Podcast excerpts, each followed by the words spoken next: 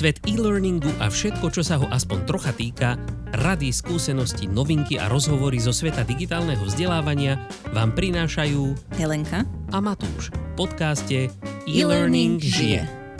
Tak ahoj Elenka. Ahoj Matúš. Konečne ťa vidím. Tak čo, žije ten náš e-learning ešte? Ale hej, žije, žije. Super, a čím žije dnes? Dnes žije takými očakávaniami a veľkou nádejou pre budúci rok. Čo ho tak asi čaká a čo bude robiť. Myslím, že tým žijeme teraz všetci. Tak trošku. Čo nás čaká? Čo nás čaká? Hej. Na to sa pozrieme, ale na to, aby sme vedeli, čo nás čaká, aby sme v tom neboli tak úplne sami, tak sme si pozvali do nášho štúdia špeciálneho hostia. A presne tak. A je ním náš kamarát a tak trošku aj šéf a hlavne CEO firmy eLearn Media Juraj Gabrhel. Ahoj. Ahojte. Vítajú nás. Ahojte. Vítaj doma v šatníku. Presne tak. E, Ináč teraz prichádza možno čas, aby sme sa priznali, aký, akým spôsobom celý čas tento podcast pre vás pripravujeme. Určite si, ste si mysleli, že sedíme niekde v nejakom teplom štúdiu, pekne vytapacírovanom, ale ono nie. Každý sedí v nejakom svojom šatníku či pracovní obložený dekami a hladíme na seba cez počítač. Ak vôbec vlastne na seba to tak hľadíme. moderne, ako nás naučil rok 2020. Presne tak. Toto je jedno z našich poučení, ktoré sme si zobrali. Že sa dá rozprávať krásne naživo, aj bez toho, aby sme sedeli v jednej izbe. No super, no a o čom sa teda dneska budeme baviť? No, budeme sa baviť o tých trendoch, o tom, čo je nové a čo nás čaká, respektíve čo čaká e-learning alebo digitálne vzdelávanie snáď v tomto roku a možno, že tak do budúcnosti. Aha, vidíš, úplne som zabudol. No dobre, a teraz prichádza na rad možno práve ten dôvod, prečo sme si zavolali na, to, na túto tému práve nášho šéfa. Nemohli by sme zostať pri tom kamarátovi? to, čo by povedal preto si pozvali nášho kamaráta Juraja, pretože on je taký veľký technologický nadšenec, hlavne teda čo sa týka smart technológií a smart domovou, alebo teda domácností. E, Nebojí sa nových technológií a má o nich celkom dobrý prehľad. A to samozrejme aj čo sa týka technológií vzdelávacích. Takže, Juraj, aké technologické trendy nás čakajú v tomto roku? Prípadne aspoň nejaký jeden na začiatok. Mhm, no neviem, Matúš, či si úplne hovoril o mne, keď si vymenoval všetky tie ako highlighty, aký som technologický Tak ja vnímam. Niekedy, niekedy mám pocit, že práve, že som taký ten akože že taký oldschoolový, neviem, či to je vekom alebo čím, ale ako určite nie som ako úplne ten ako taký, čo ako úplne všetko musí prvé vyskúšať a, a, a mať každú hračku doma. Čo sa tej oblasti vzdelávania týka, no tak e, robíme v nej všetci spolu, takže ja verím, že dnes si to tak rozoberieme spoločne, ale keď ste mi teda dali tú pomyselnú loptičku, že mám začať, tak ja začnem zase s takým vlastne už ako oldschoolovou, oldschoolovou vecou, že nič nové nepoviem, keď poviem, že ako pre tento rok 2021 vidím už konečne snáď svetlo na konci tunela aj tej našej oblasti, že mobilné vzdelávanie alebo mobi- mobilné doručenie toho vzdelávania, lebo už sa o tom hovorí roky. Všetci už o tom ako jasné, už 10 rokov dozadu sa hovorilo o mobilnom vzdelávaní a tom, ako vzdelávanie má byť čo najbližšie študujúcemu a že ho môže mať vo vrecku a že na to tie telefóny vlastne máme a môžeme mať, ale ako minimálne tá prax, ktorú ja vidím stále, často, sa mi javí, že to firmy príliš nerobia. Neviem, z x dôvodov na to môže byť. A mám pocit, že prichádza naozaj doba, možno je to spôsobené teda aj všetkým tým, čo sa udialo za posledné mesiace, že, že, že ten mobil a ten mobilný, mobilné zariadenie sa stane akoby naozaj aj prostriedkom preto, aby, aby cez ne mohlo prebiehať e, vzdelávanie alebo skrátka získavanie nejakej zručnosti, e, informácie, čokoľvek. Ostatne bola by to škoda to nevyužiť. Všetci máme mobily vo vačku, nechceme ich pustiť ani keď sa rozprávame s kamarátmi a na nás vzdelávanie nikto ani nepomyslí. Čo to je toto? Ale myslím, že viacej trendov, o ktorých sa dneska budeme baviť, má presne tento istý charakter. Je to technológia, ktorá existuje, ktorú ľudia radi využívajú a jediné, čo zatiaľ nie je dosť rozšírené, aspoň možno v našom regióne, pretože predsa len čo sa digitálneho vzdelávania, asi sme trošičku inde, než napríklad e, taká Amerika, ktorá je tradične priekopníkom vo využití technológií v digitálnom vzdelávaní, tak e, tento náš región, alebo toto naše malé Československo je predsa len trošičku pozadu čo ale neznamená, že sa to nemôže všetko veľmi rýchlo zmeniť. Minulý rok nám ukázal, že veci sa dokážu rýchlo zmeniť, keď sa dá, keď sa chce, respektíve keď nemáme na výber. Takže teraz by sme sa mohli snažiť pozrieť na to, ako sa to dá zmeniť, keď na výber máš, ale chceš to robiť lepšie. Áno, ale toto, čo si povedal, že sme tak akoby trochu pozadu, vnímam to podobne, ale mám pocit, že to nie je tým, že by sme akoby museli byť pozadu, ale že my sme tí takí, ako tu takí, nie úplne tí early adopters, ako vravíš, ale skôr, že my si tak radšej počkáme v tomto našom regióne, že ako sa veci vyvrbia vonku, čo, funguje, čo, čo zafunguje, presne, čo nie. A potom už skôr nasadáme do tých akoby rozbehnutých vlakov a mm, používame tie veci, ktoré sa mm, inde vo svete štáty a vôbec tá západná Európa akoby uplatnili a frčia vo veľkom. Takže my sme takí akoby pozorovatelia trošku najskôr a potom ideme do toho. Ale preto len by sme sa mohli aspoň troši linku posunúť na tej škále k tým, k tým priekopníkom. Nevravím, že musíme byť vo všetkom prvý, ale keď tie technológie sú a vieme, že fungujú v iných oblastiach, tak minimálne sa ich určite pokúsiť využiť na to vzdelávanie. Lebo to vzdelávanie všetci robíme aj tak furt. Či to nazývame vzdelávaním alebo nie, už len to, že si čítame nejaké správy, tak už to je, že sa vzdelávame o nejakej aktuálnej situácii vo svete. Takže jediný akoby taký malý krok, čo nám tam chýba k tomu čo sa snažíme my dosiahnuť v našom, našom svete digitálneho vzdelávania, je použiť to práve na to firemné vzdelávanie. Že ľudia to už aj tak robia, tak prečo im to neuľahčiť? Prečo neísť im naproti s tým, že tieto technológie už dávno používajú a nesnažiť sa trošičku to využiť v náš prospech. No dobre, aby sme to zase nezakecali takýmito filozofickými debatkami, aj keď tie sú samozrejme zo všetkých najlepšie, skúsme sa pozrieť na nejakých ďalších pár trendíkov technologických, ktoré tu okolo nás takto chodia a do ktorých by sme mohli tak trošilinku načerieť. Čo tam ešte máš? Loptička je u mňa stále, áno. Si Dobre, host. Uh, za mňa určite a je to nielen o tom vzdelávaní, je to o, častokrát o tom, alebo malo by to byť o tom, prečo to vzdelávanie vlastne sa e, rieši vo firmách, prečo ho spoločnosti realizujú, že by malo mať dopad na, na tú spoločnosť, hej, na ten biznis, jednoducho povedané.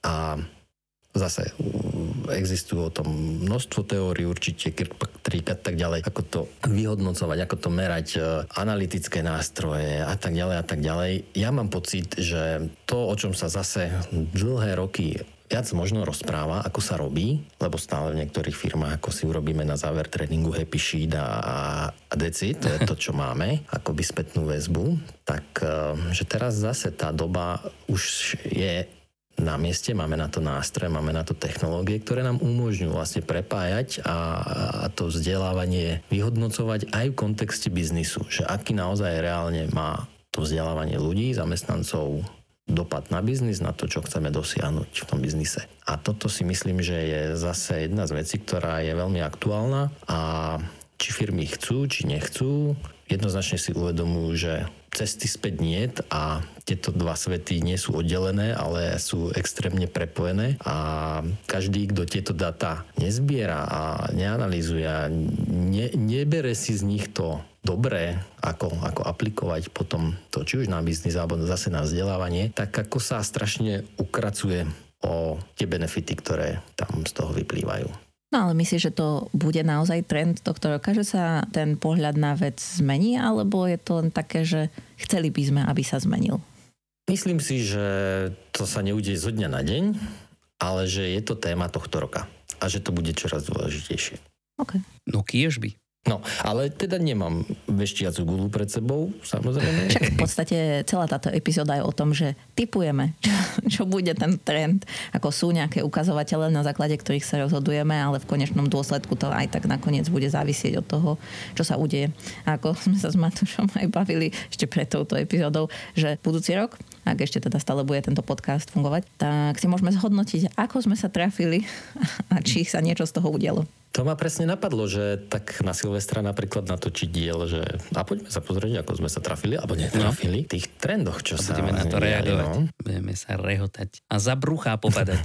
to už som niektorej no. časti počul. no dobre, tak poďme ďalej. Elenka, keď už si, keď už si sa prihlásila o slovíčko. Že vyvolávaš žiakov, nie? Nikto sa nehlási, tak ty. Hej, presne, ja som dneska pán učiteľ. Hej. Takže Elenka, boli? Um, Čo tam máš? som sa nepripravila, ale nie. Um, možno, že Peťka. ešte s tým mobilným vzdelávaním tak trocha súvisí aj taký trend, ktorý ani nie som si úplne istá, že či je to trend na rok 2021, ono to v podstate stále existuje, ale myslím, že sa to trocha rozšíri a bude to vo väčšom objeme, je neformálne vzdelávanie. A to neformálne vzdelávanie je práve niečo, čo sa dá cez ten mobil konzumovať najlepšie. A zároveň je to ako keby pre ľudí aj spôsob, akým sú zvyknutí učiť sa doma. To znamená, že ja niečo robím napríklad a chcem vedieť, um, ako napríklad v tabulke nejaký napísať vzorec, no tak nejdem teraz na školenie, nehľadám si o tom celotýždňový kurz alebo aj hoci dvojhodinový kurz, aby som sa naučila, ako ten jeden vzorec tam napísať, ale skrátka idem na Google, nájdem si to, pozriem si to, mám, urobím a hotovo. A toto je podľa mňa jedna z vecí, ktorá sa bude celkom rozširovať tento rok, keď ľudia budú mať na to ako keby viacej príležitostí a majú aj na to e, motiváciu na vyrábanie takýchto ako keby menších, dalo by sa povedať, mikroobsahov nápomocných, ktoré potom môžu používať priamo pri práci a nemajú to zrovna nalinkované, že teraz sa naučíš e, týchto 10 vecí, ale použije to vtedy, keď to potrebujú. Vidíš, tak e, teraz si sa e, tak trošku obšmietla aj okolo e, slovíčka mikroobsah, čo je zaujímavým, zaujímavou alternatívou toho tradičného buzzwordu microlearning. Ako to vidíš s microlearningom? Vo všeobecnosti. Vo všeobecnosti to vidím tak, že ten microlearning Dávaš tu vždy bol a tu vždy bude aj naďalej, len ho nikdy, nikto tak nevolal, respektíve niekto ho tak nazval, ale nie je to žiadna veda, je to skrátka hey, no. uh, malý učebný, neviem ako to povedať. Mikroobsah. Skrátka. Hm? Hej, mikroobsah. vzdelávací obsah. Ktorého sa niečo naučíš. Takže ono to má možno taký vznešený názov, že microlearning, ale v podstate sme to tu vždy mali. Proste kedykoľvek sa nesnažíš niekoho naučiť niečo tým, že ho prinútiš sedieť na nejakom e, zdlhavom kurze, ktorý má úvod, jadro aj záver, historický vývoj danej problematiky a neviem, aké implikácie a nejaké cvičenia a testík na záver. Proste kedykoľvek niekomu dáš len tak, ja neviem, nejaké videjko, nejakú aktivitku, možno nejakú pomôcku, ktorá je aj integrovaná v nejakom softveri, ktorý používa, tak vždycky vtedy sa bavíme o microlearningu. Či sa nám to páči alebo nie. Väčšinou je to, je to v podstate pomôcka, ktorú potrebujeme tu a teraz a nemáme čas jednoducho sedieť hodinu na nejakom formálnom e, kurze, či už je to prezenčný, alebo, alebo nejaký, nejaký siahodlý e-learning. Potrebujeme vyriešiť problém tu a teraz, tu si kliknem. To je veľmi dôležitá vec. Microlearning, tak jak sme sa bavili už mnohokrát, alebo teda takáto vzdelávacia pomocka by nemala byť nikdy vzdialenejšia ako jeden klik od toho problému. Takže kedykoľvek to splňa takéto parametre, môžeme sa baviť o microlearningu a vidíme toho čím ďalej, tým viac. Proste taká tá, a toto presne vidíme e, na tom neformálnom vzdelávaní, že už nikto, alebo teda nie, nikto, nemôžem povedať, že nikto, ale, ale málo kto sa spolieha na to, že sa všetko naučí na nejakých formálnych tréningoch. Jednoducho na toto sa spolahnúť nedá, pretože najlepšie sa vždycky učíme praxou, tým, že niečo robíme. A vždycky potrebujeme, aby nám niekto pomohol. Hej? Keď je, je po ruke človek, tak sa spýtame človeka. Keď nie je po ruke človek, stačí kliknúť a máme po ruke microlearning, teda keď je to takto nastavené. Ono je to podľa mňa presne o tej integrácii do vzdelávania čo najbližšie uh-huh. tej pracovnej činnosti, čo človek práve robí, aby keď zrazu potrebuje možno niečo zistiť, ako sa robí, tak si to nájde veľmi jednoducho, rýchlo na ten jeden klik, ako vravíš. A už dnes existujú riešenia, platformy, ktoré umožňujú napríklad, e, pracujem s CRM systémom, nejakej aplikácii, zrazu neviem, ako založiť klienta, alebo neviem, ako urobiť nejakú akciu. Vybehne tam mi pomocník, na ktorého si ťuknem a vlastne ten ma prevedie tým procesom nie v nejakom simulovanom prostredí, ale vlastne v reálnom prostredí, kde mi hneď úplne vedľa toho, ako ja tú pracovnú činnosť vykonávam, mi on pomáha sa to vlastne naučiť, získať opäť tú, tú zručnosť, e, ako tú akciu vykonať v danom danej aplikácii mm-hmm. napríklad. Takže to je jeden z x príkladov, ako sa to dá robiť a integrovať hey. to vzdelávanie čo najbližšie Keď práci. si spomenul pomocníka, tak som si spomenul na tú, na, na tú spinku. spinku presne. Áno. Tomu ver Microsoft. No hej, no. to bol pomocník, ktorého nikto nikdy nepoužil, len sa ho všetci snažili zbaviť. Ale náhodou bola zlatá tá ale spinka. Hej, bol to, a hlavne, hlavne keď sa nudila, vieš, potom akože tak spala a tak. Yeah. tak. No, možno vtedy to bolo len nepochopené dobou ešte. Aj, no. A asi aj nedotiahnuté trošku, tak ako... Tak to je práve, to je práve nevýhoda tých early adoptérov, alebo teda všeobecne nových technológií, že... Takých tých nie, vizionárov. Presne. Že sú nepochopení. Lebo oni sú 20 rokov napred pred ostatnými a aj keď sa to raz stane, stane určite mainstreamov a všetci si budú ťukať na čelo, tak v ten moment, keď s tým ten vizionár príde, tak Smolíček, pacholíček, no. No dobre, aby sme sa posunuli trošičku ďalej. Teraz by som sa rád s vami obidvoma bavil o bode, ktorý, keď sme sa pripravili na túto epizódu, tak e, som čítal tie body, ktoré, ktoré boli pripravené a rozmýšľal som, že... My sme sa pripravovali. Kokšo, že, že čo, je, čo je toto tu za preklep, lebo tam bolo napísané, že kurácia obsahu. Reku, jaká kurácia obsah. Potom mi došlo, že tam chýbajú nejaké dĺžne. že je to kurácia, čo je na Slovensku také nie je úplne bežne používané slovo. Čo to znamená, Helenka? V podstate tak, ako je to odvodené od slova kurátor, respektíve kurácia je asi aj slovenské slovo a ten kurátor v múzeu napríklad v podstate vyberá, čo do toho múzea ide, čo sa vystaví, čo pôjde do pivnice a čo s tým robiť. Čiže nejakým spôsobom eh, dáva tým ľuďom to, čo je najvhodnejšie pre nich, aby videli. A takisto vlastne funguje tá kurácia obsahu aj v tom vzdelávaní. To znamená, že sú akoby nejakí e, ľudia, zatiaľ je to v takomto móde, že sú to ľudia, ktorí e, nejakým spôsobom filtrujú to množstvo tých vzdelávacích materiálov, ktoré existuje v rámci firmy. Po prípade podsúvajú ľuďom, že toto je niečo, čo by sa tebe mohlo hodiť, toto si preštuduj. Ako keby robia taký filter z toho množstva tých informácií niečo vlastne ako taký Google toho firmného vzdelávania, že toho obsahuje tam veľa a oni ho trocha zúžia pre konkrétneho človeka, tak aby to najlepšie sedelo tým jeho požiadavkám. Čo samozrejme ako keby je tá pointa, ale tak keď si predstavíte, že vo firme je tisíc zamestnancov a neviem koľko kurátorov obsahu, tak e, nie je to asi až také úplne dokonale personalizované, ale minimálne sa to dá na nejaké možno pracovné pozície, alebo keď príde nejaký konkrétny človek a niečo hľadá, tak sa tam dá trocha pomôcť. takže to sú vlastne také dva trendy, akože tá kurácia a personalizácia, lebo kurácia v tom širšom zmysle slova z, môže znamenať len to, že napríklad obsah je stále aktuálny. Že to nie sú nejaké zastaralé informácie, ktoré sa už medzičasom niekoľkokrát pomenili. A to môže byť taká všeobecná kurácia, ktorú zvládne povedzme pár kurátorov. Druhá vec, že keď už sa chceme baviť o tej personalizácii, tam už je to trošičku ťažšie, ale tam si môžeme podľa mňa vypomôcť Ďalším trendom, ktorý nás straší obchádza už niekoľko rokov, všetci nás pred ním varujú, v podstate už od 80 rokov nás pred ním varuje Hollywood a to je umelá inteligencia. Jej. No. tak, chápeš, Terminátor na nás ja sa čúha. Helenka je jedna z mála obdivovateľov umelej inteligencie, alebo teda e, nadšených očakávateľov. No tak, tak čo, prečo sa na to tešíš? No a ty by si nechcel, aby za teba robil robotu niekto iný? Nie všetku. Však zatiaľ ani tá umelá inteligencia nie je na takom stupni, aby mohla za nás robiť všetku robotu. A keď teda už sme počuli na našej konferencii, že Tom Kuhlman z Articulate hovoril, že pravdepodobne umelá inteligencia nahradí aj tvorcov e-learningového obsahu, čo sme vlastne my, ale Uh-oh. ešte tam nie sme ani podľa neho, takže Super. ešte máme chvíľu čas.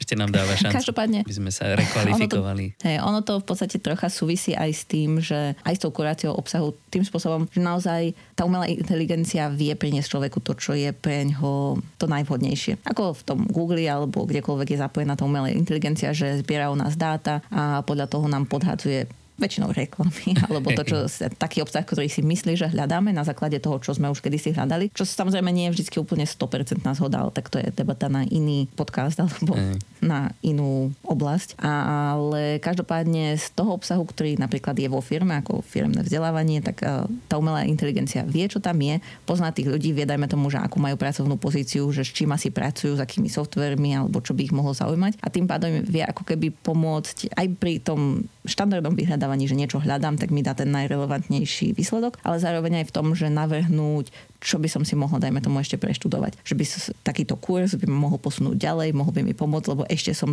napríklad s danou funkcionalitou softveru nič nerobila, tak si povie, že a možno by ťa toto mohlo zaujímať. Že je to niečo, čo ľuďom môže pomôcť pri takej tej personalizácii tej ich vzdelávacej cesty, ale v zásade im to aj napomôže pri tej ich bežnej práci, lebo mm. nebudú sa oni musieť prehrábovať množstvo materiálov a že nevedia, že čo im tak pomôže. Že to vlastne taký osobný kurátor obsahu, ktorý na nich má čas vždy. No to je krásne.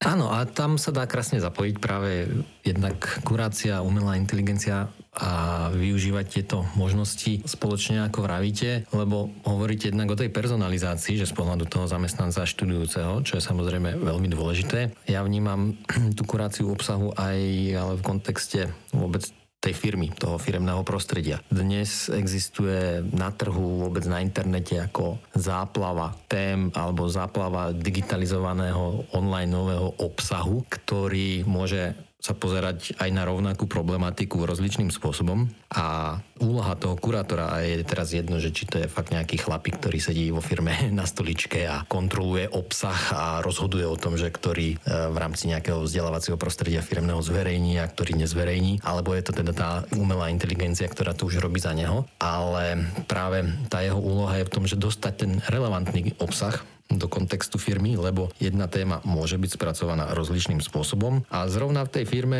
ten iný spôsob nie je úplne vhodný, či už je to projektové riadenie a tak ďalej, našli by sme asi veľa tém. Takže tam vidím tú pridanú hodnotu tej kurácie, že naozaj pomôcť vo finále tomu študujúcemu zorientovať sa v tej záplave vzdelávacích zdrojov a dať mu k dispozícii to relevantné vzdelávanie, ktoré je relevantné pre neho ako osobu a zároveň relevantné pre to firemné prostredie, v ktorom sa nachádza. A v podstate to môže pomôcť tak firmám ušetriť aj peniaze, že si nemusia vyrábať ten obsah na mieru, ale skrátka ho nájdu niekde inde.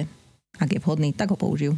Áno, a ak ja môžem na to napojiť, a ono to asi celé sa tak aj tam niekde aj spája, to, čo sa možno ešte rok, dva dozadu označovalo za buzzword, takzvané to LXP, Learning Experience platforma, tak čo to je? To sa dá nazvať trendom roku 2021 určite už aj veľmi praktickým a aplikovateľným trendom. Dnes e, na trhu existuje množstvo platformiem, ktoré sa označujú, ktoré sami seba označujú ako LXP a ktoré práve umožňujú všetky tieto veci. Doručiť vzdelávací obsah relevantný jedným klikom v zásade, častokrát umožňujú riešiť tú kuráciu vzdelávacieho obsahu a nielen z pohľadu toho akoby toho policajta, ktorý dohliadá na to vzdelávanie, ale aj z pohľadu samotných zamestnancov, že jednak keďže LXP umožňuje vytvárať obsah priamo zamestnancom alebo študujúcim, to znamená podielať sa na vlastne zdieľaní know-how svojho vlastného firemného, dávať ho k dispozícii svojim kolegom a takýmto spôsobom akoby budovať celé to vzdelávacie prostredie. A práve keď do toho toho vnesieme tie prvky ako umelá inteligencia, ktorá zase dokáže správnym spôsobom podhodiť tie vhodné témy pre daného študujúceho, pre daného zamestnanca vzhľadom na jeho pracovnú pozíciu, vzhľadom na jeho históriu vzdelávania, témy, ktoré pre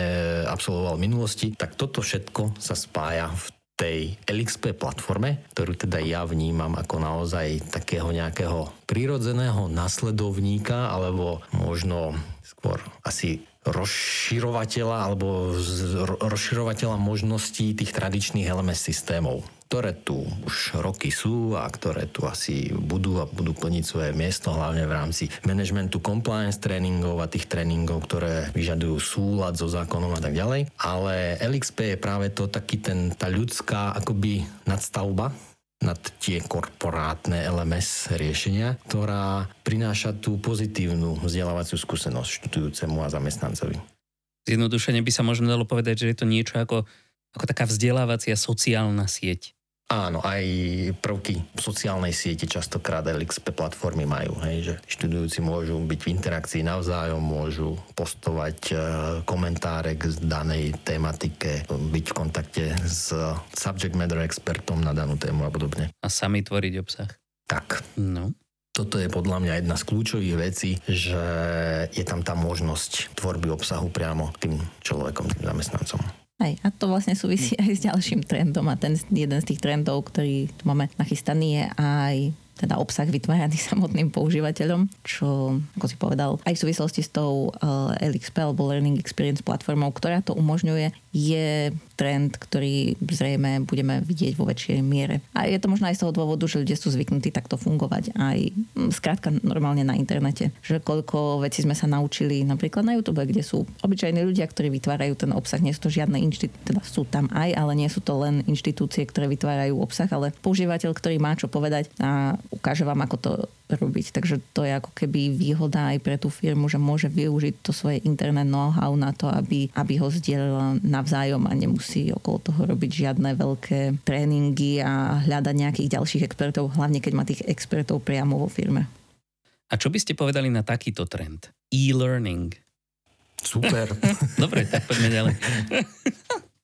No keďže máme ešte pár rokov, kým nás nahradí umelá inteligencia, tak akože sme za.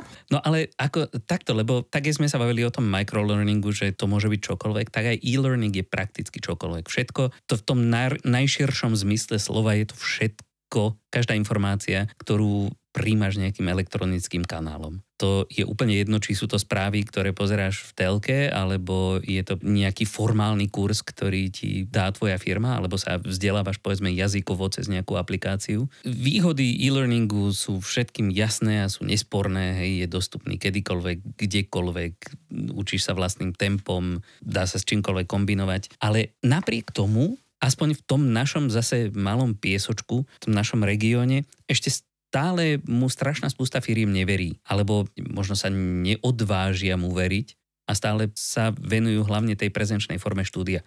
Čo nie je úplne samozrejme zlé, tí školitelia určite, ak sú šikovní, tak dokážu mnohé naučiť, ale výhoda toho e-learningu spočíva v jeho nekonečnej škálovateľnosti. A tam nemôžeš do nekonečna množiť inštruktorov, hlavne kvalitných, je pravda, že teraz tak trošičku, a to je ďalší technologický trend, o ktorom si môžeme trošičku povedať, tzv. VILT, alebo teda e, virtuálny jak sme sa minule bavili, že to je taký trošku oxymoron, virtuálny prezenčný tréning.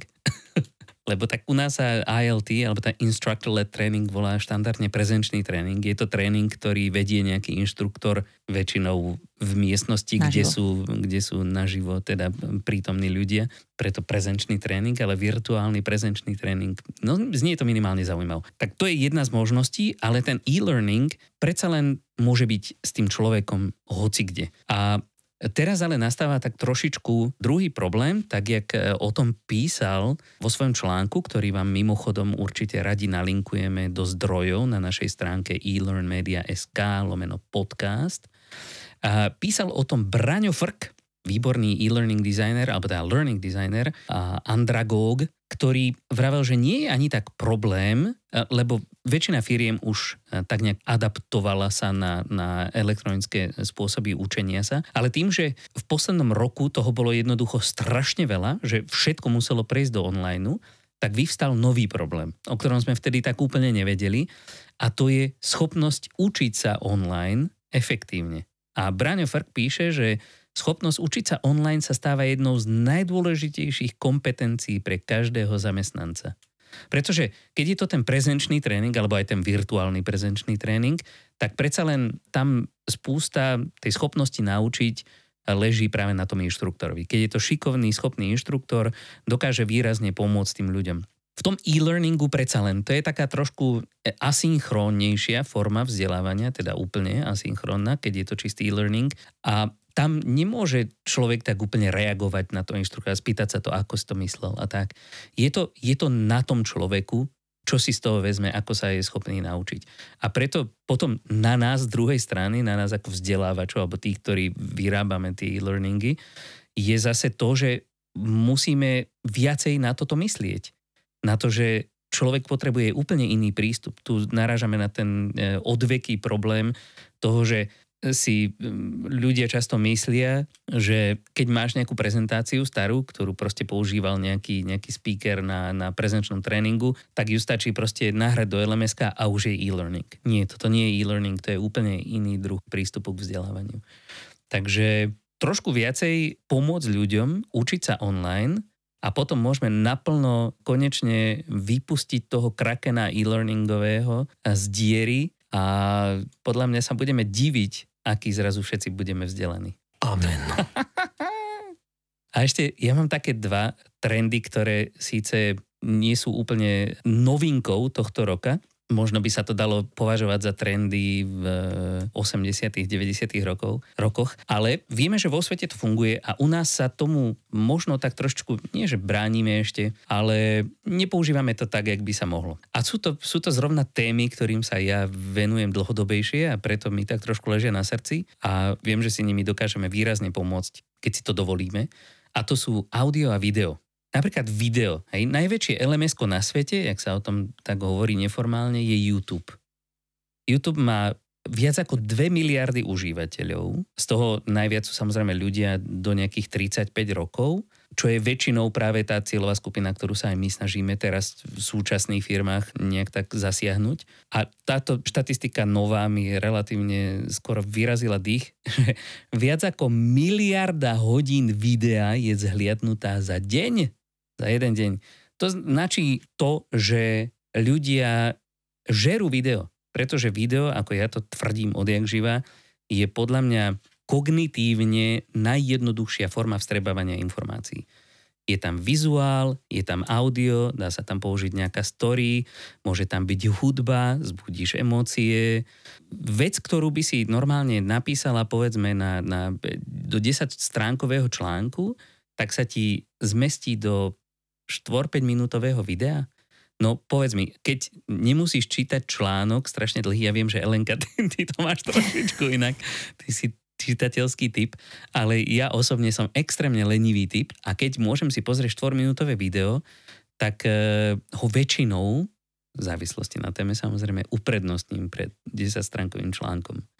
A ešte Ako... dôležitá vec, prepáč, je, že že 70% z, týchto, z tejto miliardy hodín denne je konzumované vraj na mobilných zariadeniach, čo sa zase vracia k inému z našich trendov na začiatku spomínaných. Ja len teda k tým videám a článkom. Ja v podstate, ak si mám ten článok prečítať celý alebo si pozrieť to video, aby som niečo pochopila nejakú tému, tak často tiež uprednostním video. Ale v prípade, že hľadám nejakú informáciu, tak preskenovať článok a nájsť tam to, čo potrebujem, je oveľa jednoduchšie, ako sa vo videu snažiť nájsť to, čo potrebujem. Ale samozrejme s tým súvisí to, že už mnoho videí má teraz transkripty a je to presne z dôvodu vyhľadávania uh-huh. a tie transkripty sa dajú aj automaticky generovať, čiže je to jeden presne zo spôsobov. Tak. No a druhá vec ešte, no a... čo s týmto, prepáč, chcel si niečo povedať? Chcel som len na to video a ten YouTube vlastne či zareagovať, lebo ono to zase tak trošku mm, ma vrátilo v čase pár rokov dozadu a už som to možno niekde spomínal v nejakom rozhovore s Elenkou a, a to vlastne aj tak trochu zase sa vraciam ešte k tej téme LXP, lebo ten YouTube, tak ako si povedal, že to je na to najväčšie LMS Aha. na svete a my sme mali pár rokov dozadu s Elenkou také debaty vo firme, že veď ona ako zamestnanec vo firme chce niekde ťuknúť, dať e, si vyhľadať, to sú vzdelávanie, ktoré ju ako zo svojej pozície zaujíma a tá platforma nech jej ho dá, nech jej ho sprístupní, nech je to sprístupnené mm-hmm. i hneď. A je jedno, že či to je video, či to je e-learningový kurz, či to je článok niekde na webe, hej. A vtedy sme tak na ňu pozerali, tak cez prsty trošku, že veď, ale o tom není firemné vzdelávanie, veď firemné vzdelávanie je o learning management systéme, kde je jasne nalinkované, čo kto na ktorej pozícii má robiť a študovať. A toto je to podstatné.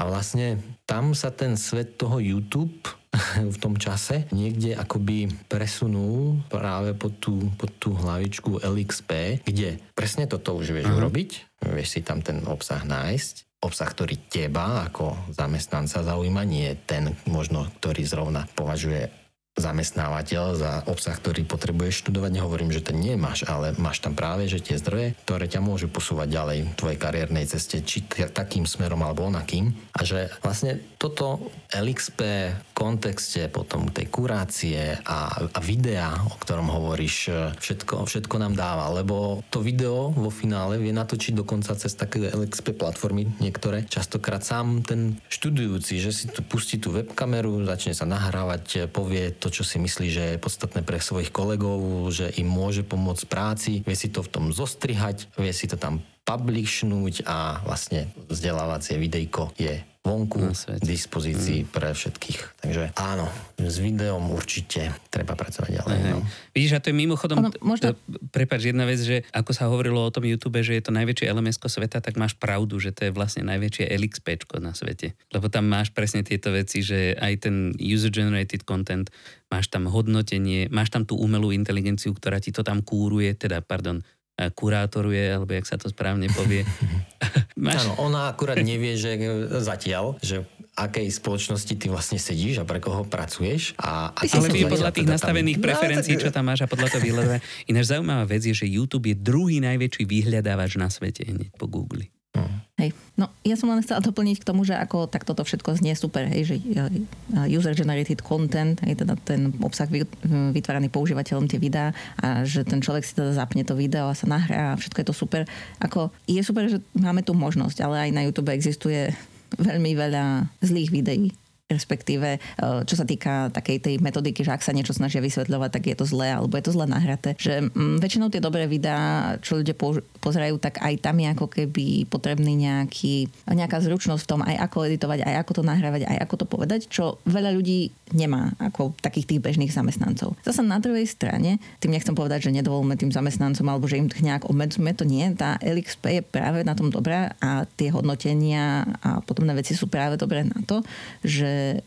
tie ako keby najlepšie videá vyplávajú na povrch a budú sa najviac posúvať, respektíve tie najrelevantnejšie a potom si navzájom buď môžu ľudia vo firme pomôcť, alebo si povedia, že tak toto, na toto potrebujeme nejakú pomoc a, s týmto subject matter expertom toto spraviť inakšie, dajme tomu. Že není to ako keby teraz hneď taký všeliek, že super, všetci sa teraz do toho zapoja, lebo na Slovensku to ešte stále úplne také nie je. Na Slovensku stále majú trocha ľudia problém, hlavne možno ešte aj v mojej generácii, že si zoberú mobil, nahrajú sa. Není to úplne bežné, aj keď mladšia generácia už k tomu úplne Asi inklinuje, že nemajú problém. špecifikum Slovenska, toto. Hej, no ale tak, tak bavíme sa o trendoch, ktoré zasiahnu nás, čiže e, v tomto nemôžeme očakávať, že teraz ako keby sa to hneď rozbehne, že niekto dostane LXP a zrazu každý zamestnanec sa do toho bude chcieť zapojiť, čiže tam bude niečo ako keby nejaký taký možno odpor na začiatku, ale určite je to dobrá cesta a keď sa nájde zo pár takých tých ľudí, ktorí e, budú chcieť v tomto pomôcť a ostatní ich uvidia, že to robia, tak e, sa to nakoniec rozbehne. A možno, že sa to podarí už tento rok. Je pravda? Uvidíme. No dúfajme. Ale je pravda, že ako zrovnávať sa so svetom, e, slovenský trh zrovnávať so svetom je trošičku také ošemetné. A to už z toho pouhého matematického dôvodu, že celkový počet obyvateľov Slovenska je asi ako počet jednej štvrte v nejakej svetovej metropoli. Takže musíme tak trošičku, samozrejme proste aj u nás existuje rovnaké zloženie tých technologických a, a, a neviem, nejak nadaných ľudí, ale jednoducho už len tým pouhým počtom je ich tu nutne oveľa menej. Takže musíme byť taký trošku ja trpezlivejší. No. A potom ako keby druhý aspekt toho je, o čom sme sa vlastne bavili aj na začiatku, aj ste hovorili na začiatku, že ako keby sa ľudia úplne nezapájajú do tých noviniek, ale ono je to šťastie, a to si myslím, že ako keby aj taká, a nechcem povedať, že to slovenská nátura, je to možno tým, a v akej situácii sme sa, sa nachádzame a v akej v akom čase sme my prišli k technológiám, ale je to možno o tom, že keď to funguje, tak to ľudia používajú, až kým to neprestane fungovať. Aj no. Že ako keby nemajú dôvod niečo zmeniť A, málo kedy to robia len preto, že aha, tu je niečo nové, aby som to vyskúšal. Že až vo chvíli, keď to prestane fungovať, a to sme videli aj v roku 2020, všetci hovorili, a nedá sa, aby ľudia pracovali z domu, a nedá sa, aby sme mohli uh-huh. mať takéto virtuálne tréningy, nič sa nedalo. A vo chvíli, keď to bolo treba, lebo iné nefungovalo, tak sa to zrazu dalo.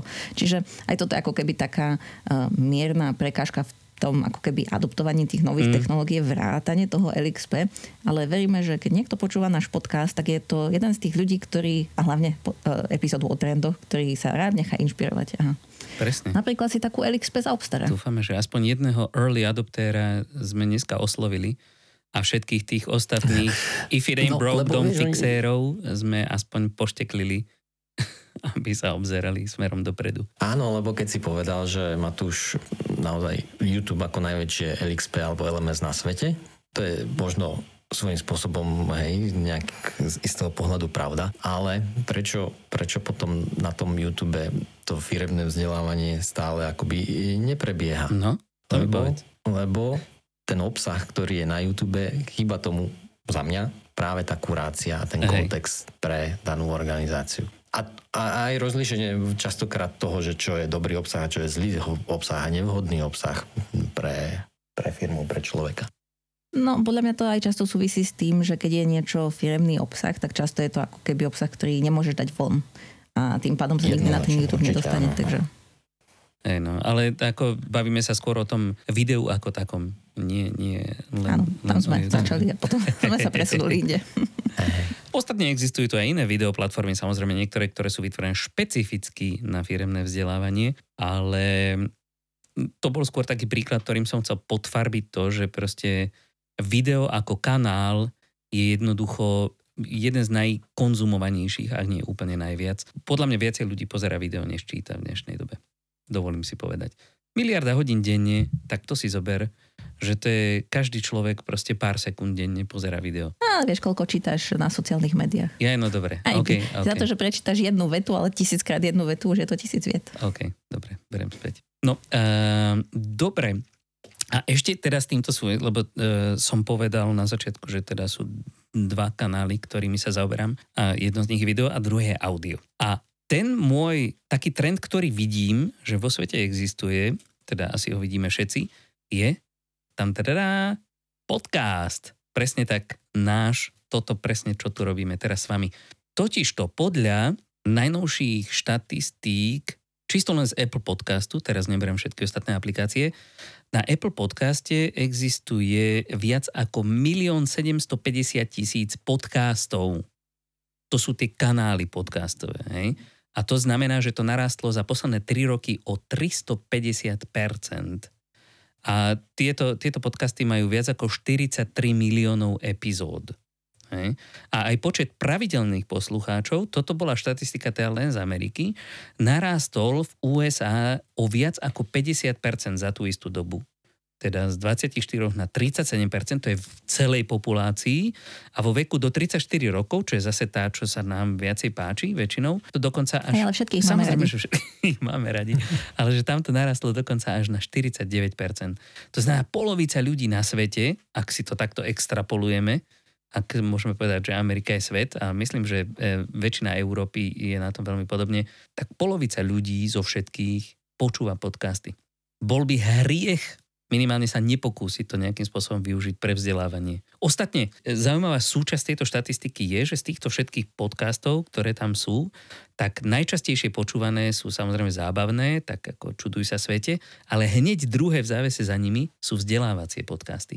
To znamená, že existuje strašná spústa ľudí aj medzi nami, ktorí už využívajú podcasty na to, aby sa vzdelávali. A keď to robia takto sami dobrovoľne, neformálne doma, tak e, prečo to aspoň nepokúsiť sa urobiť ten, ten krok smerom k ním a neponúknuť im práve aj to firemné vzdelávanie v tejto forme. To je len také moje malé zamyslenie, pretože mm. podcast je stále relatívne akoby nový trend, aj keď teda už je úplne nový, ale v našich podmienkách je to niečo úplne nové a vo firemnom vzdelávaní je to nové ešte aj inde vo svete. Takže určite existujú nejaké témy, ktoré by povedzme profitovali z toho, že že ich rozoberú nejakí experti v nejakej takejto debatke. A to vôbec nemusí byť dlhá debatka, ale budú sa baviť na jednu konkrétnu tému a budú sa o tom baviť povedzme 10 minút, tak jak to vidíme niekde v rozhlase, keď si pozvú nejakého experta na danú problematiku, pýtajú sa ho otázky, on to odpovie a asi ste už zažili aj vy také, že keď proste si tam pozvú nejakého fakt šikovného, zručného komunikátora, ako napríklad môj obľúbený, ja som začal počúvať podcasty preto, že som miloval rozhlasové relácie s Jiřím Grigarem. Okná vesmíru do Korán, teda bola televízna relácia, ale podobné mal aj v Českom rozhlase. A ten človek rozpráva tak pútavo a zaujímavo, že proste ty ho nepotrebuješ vidieť, ty chceš počuť, čo on, čo on rozpráva. Takže keď to dokáže niekto pekne vysvetliť, tak aj také komplexné koncepty, ako je astrofyzika, sa dajú vysvetliť čisto hovoreným slovom. Takže preto to si myslím, že podcast má budúcnosť aj vo vzdelávaní. Aj ako znie logicky, ja súhlasím. To som rád. Ešte by si nesúhlasila. Budem robiť podcast sám.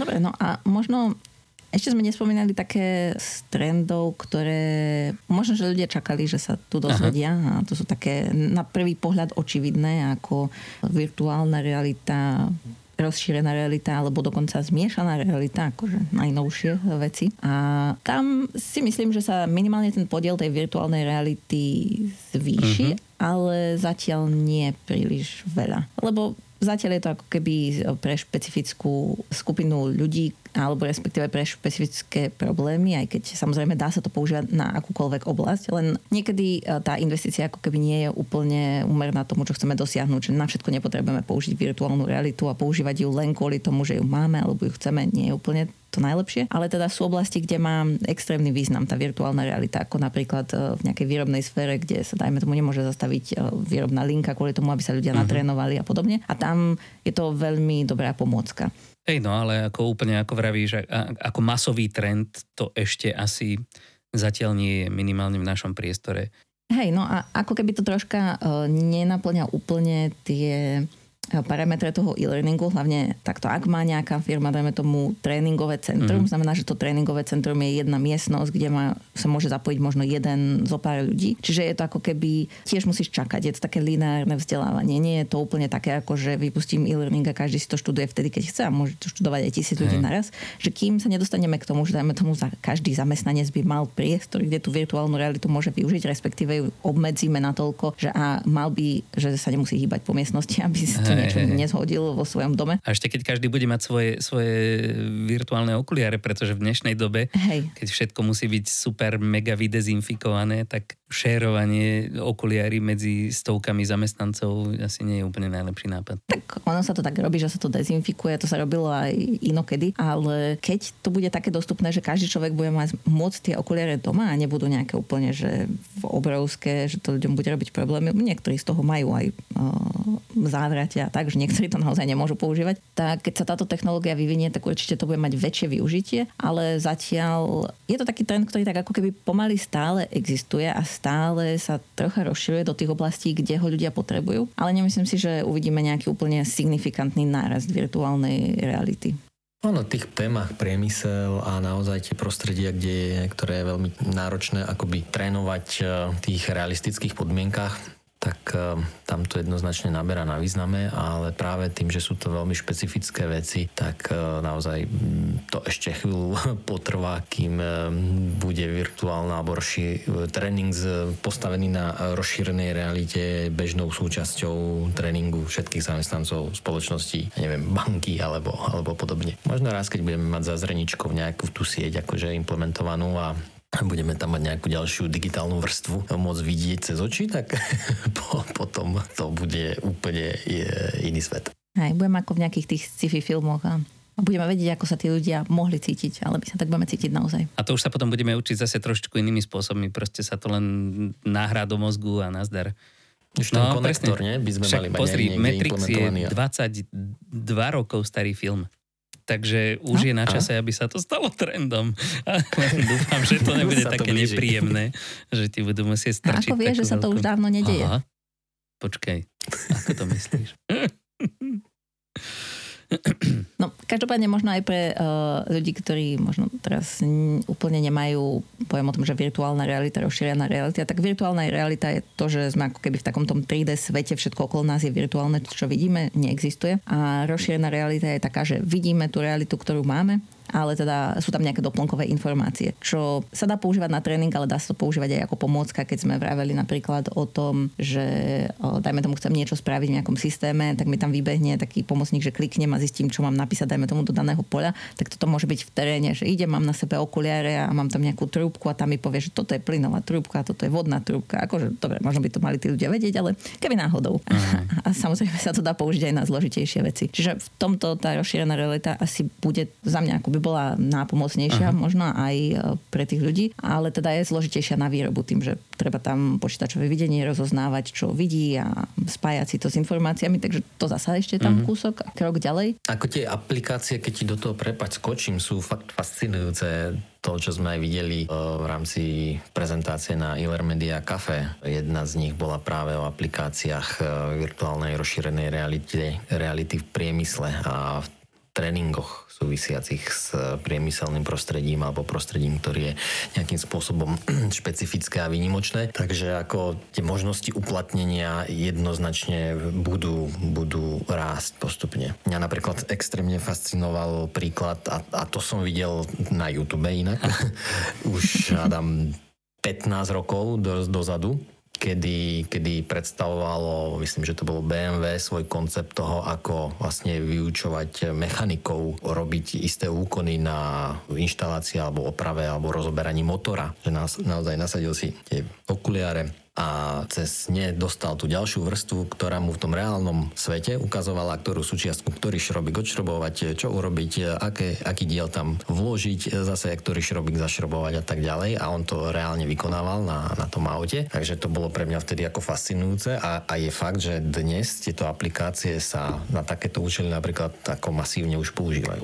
Takže Hej, to je taký, ono, my toto AR a VR, alebo teda e, virtuálnu a rozšírenú realitu vidíme medzi vzdelávacími trendami už posledných možno 10, možno aj viac rokov. Vždycky to tam niekde straží, straší, keď si čítame také články.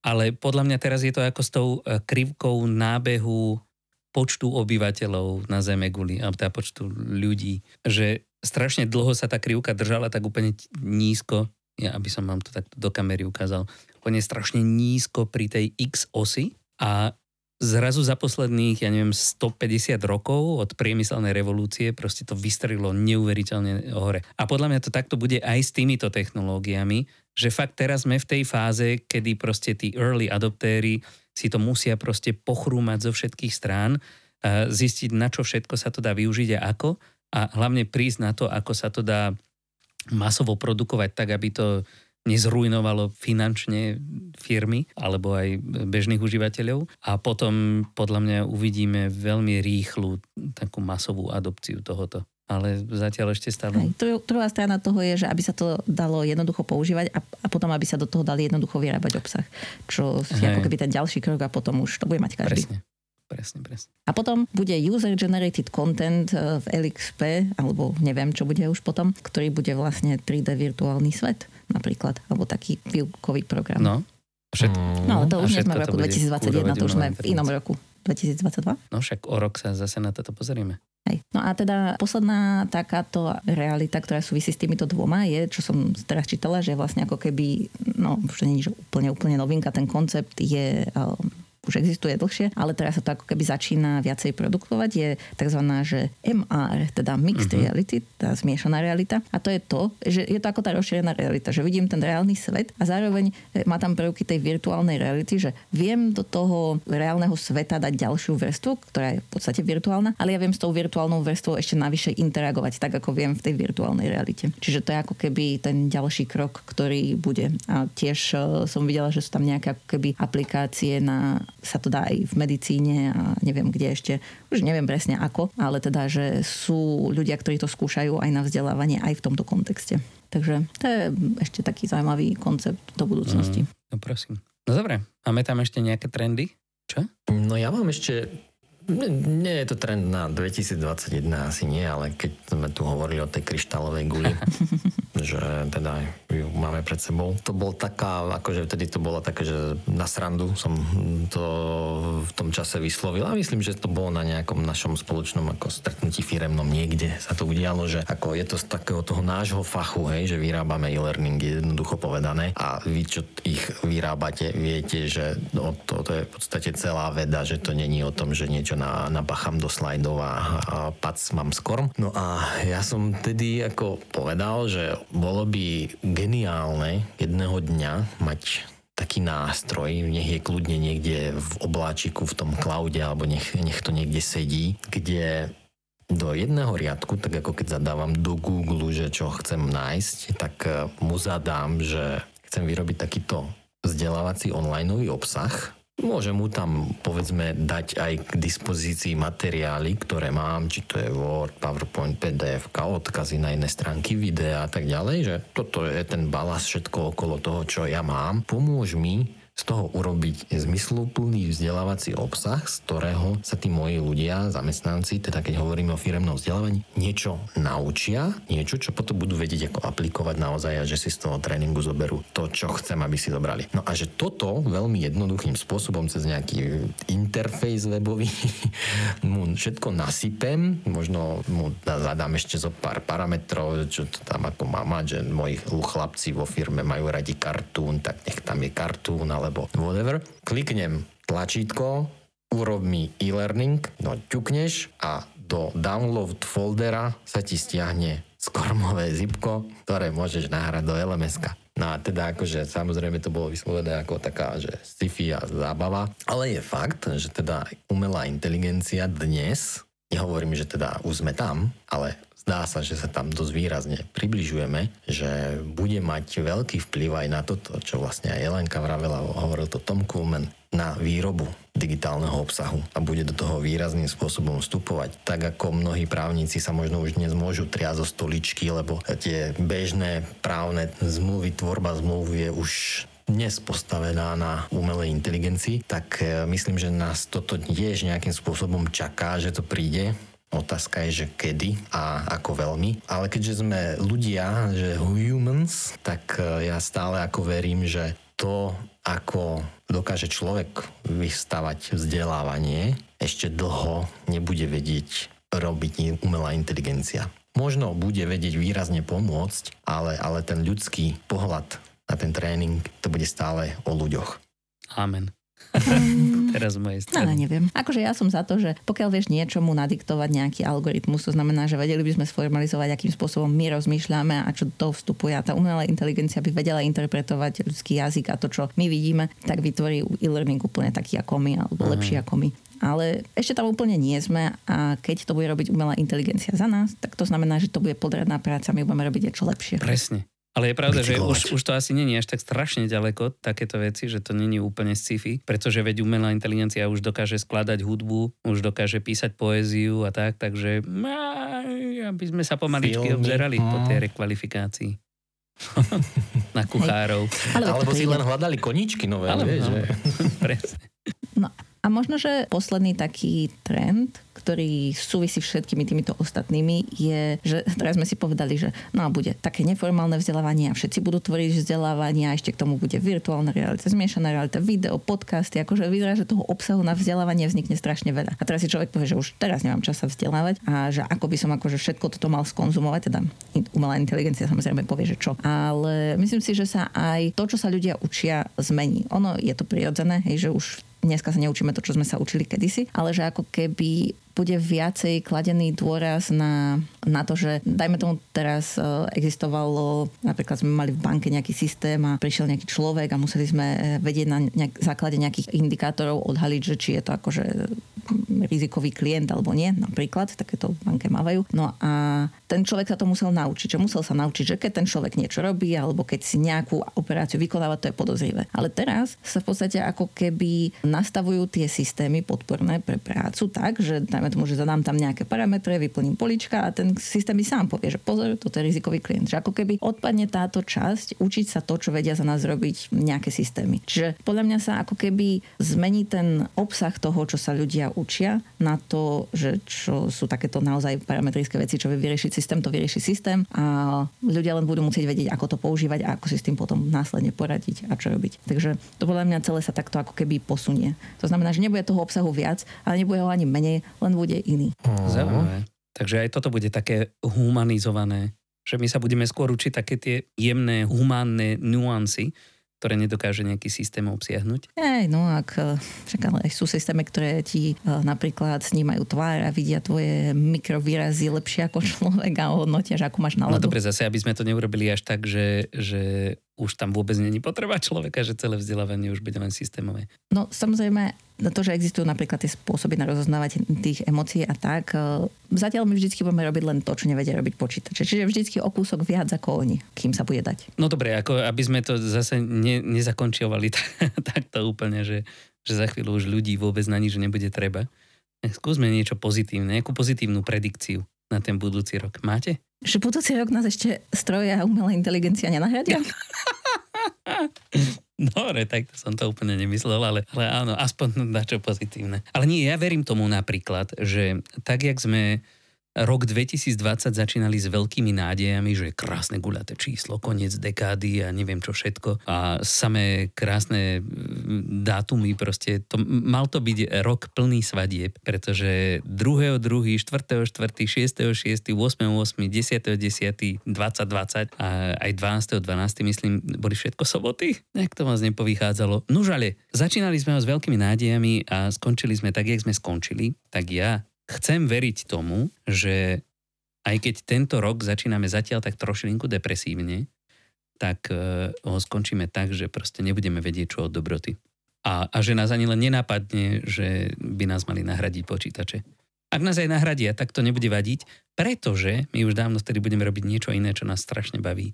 Takže tak. A teda keď môžem aj ja zareagovať Prosím. na ten rok 2021 a to, čo vidieť pozitívne, Myslím, že to veľmi pekne zhrnula aj Josh Bersin v nejakej jeho predikcii na tento rok. Vlastne my sa tu bavíme dnes o vzdelávaní a rozvoji primárne, čo je ale teda častokrát práve súčasť HR, alebo teda ľudských zdrojov práce s ľuďmi v rámci firmy, zjednodušene povedané. A zdá sa, práve aj vzhľadom na ten predchádzajúci rok a tie mm, rapidné a rýchle zmeny, ktoré sa museli udiať vo všetkých frontoch, že HR, HR lídry, HR ľudia, ktorí sa problematike HR venujú a teda sú rátane e, špecialistov pre vzdelávanie a rozvoj, že vlastne sa stávajú v rámci firiem akýmsi centrom inovácií pretože všetko, čo sa deje od náboru až po, až po ten posledný bod v rámci organizácie, to všetko súvisí s ľuďmi a každá jedna vec sa dá a častokrát musí alebo musela už inovovať. A že je to fantastický svet, kde vlastne sa spája práca s ľuďmi, práca s technológiami,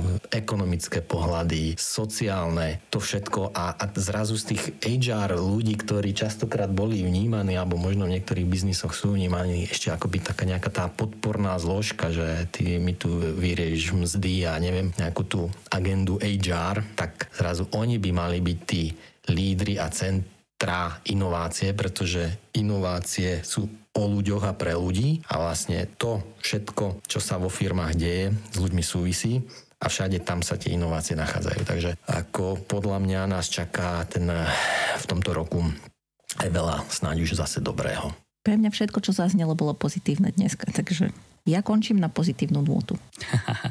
Aj ty sa tá, čo sa tešíš, až nás AI nahradí vo všetkom.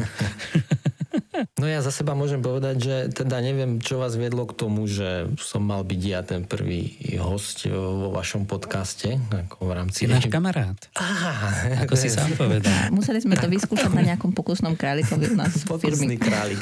Tak v tom prípade je to úplne v poriadku. Takže ja vám každopádne ďakujem za príležitosť, že ste mi dali tento priestor. Snad som vám to moc nepokazil v rámci prvej epizódy s hosťom. A Naopak, mňa teda podľa mňa tešiť. si to posunul o, o level vyššie. Hej, podľa mňa to bolo dobre, pozveme ste ešte niekedy. Ďakujem, teším sa. Zase o rok, vidíš, môžeme o rok práve zrevidovať tieto naše predikcie na rok 2021 a schúti sa na nich zasmiať. Tak potom na toho Silvestra. Poprosím. Dobre.